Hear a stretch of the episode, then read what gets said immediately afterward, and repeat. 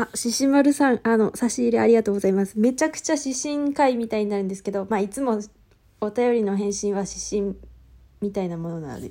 指針会みたいな感じで喋ります。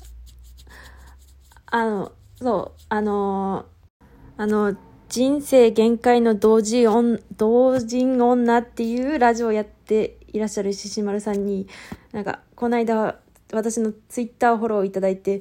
と思って、まあてかもう、もちろん誰にフォローされてもめっちゃってなるほど嬉しいんですけど、でも知ってる人だと思って、いやラジオトークで一方的にね知ってる人だと思って、めっちゃテンション上がったんですけど、うちフォロバーをしてなくて、ツイッター最初はもうあまりにもうちが臆病すぎてなんかフォロバーができなかったんですけどなんかあんまりフォローするっていうのがうちに根付いてなくてね。でもなんかだからもう無反応で無反応自分的にきつい辛いと思ったんで、何かアクションをと思って差し入れさせていただきました。ありがとうございます。そう聞いています。界隈同人界隈のあれな人の話とか聞けるから面白くて聞いています。ありがとうございます。すいません、ありがとうございます。そう、お便りの内容ももらって、ここ押せばいいのか。いつもラジオトーク楽しく聞かせていただいてます。いや、こちらこそ聞かさせていただいています。ありがとうございます。特に歯ブラシと体格差カップの話がめちゃくちゃ好きです。で、元気の玉をもらったんですけども、歯ブラシと体格差ってなんだっけって、じゃあね、もういろいろ、結構忘れがちなんだけど、でも思い出して、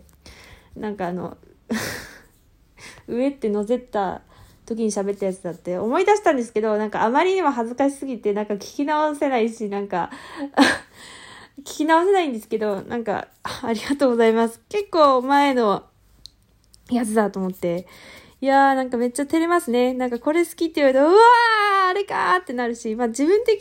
に割と好きな回ではあるので良かったです。ありがとうございます。いや、ありがとうございます。あと、ししまるさんにししまるさんのラジオの方でコーヒー微糖を送った時の返信をいただいてしまって、ありがたいことにラジオ内でコーヒーがお好きだそうでよかったです。本当に、いやー本当ありがとうございます。まだ最新話は聞いてないんですけど、イベント参加されるようなのでね、応援してます。ありがとうございました。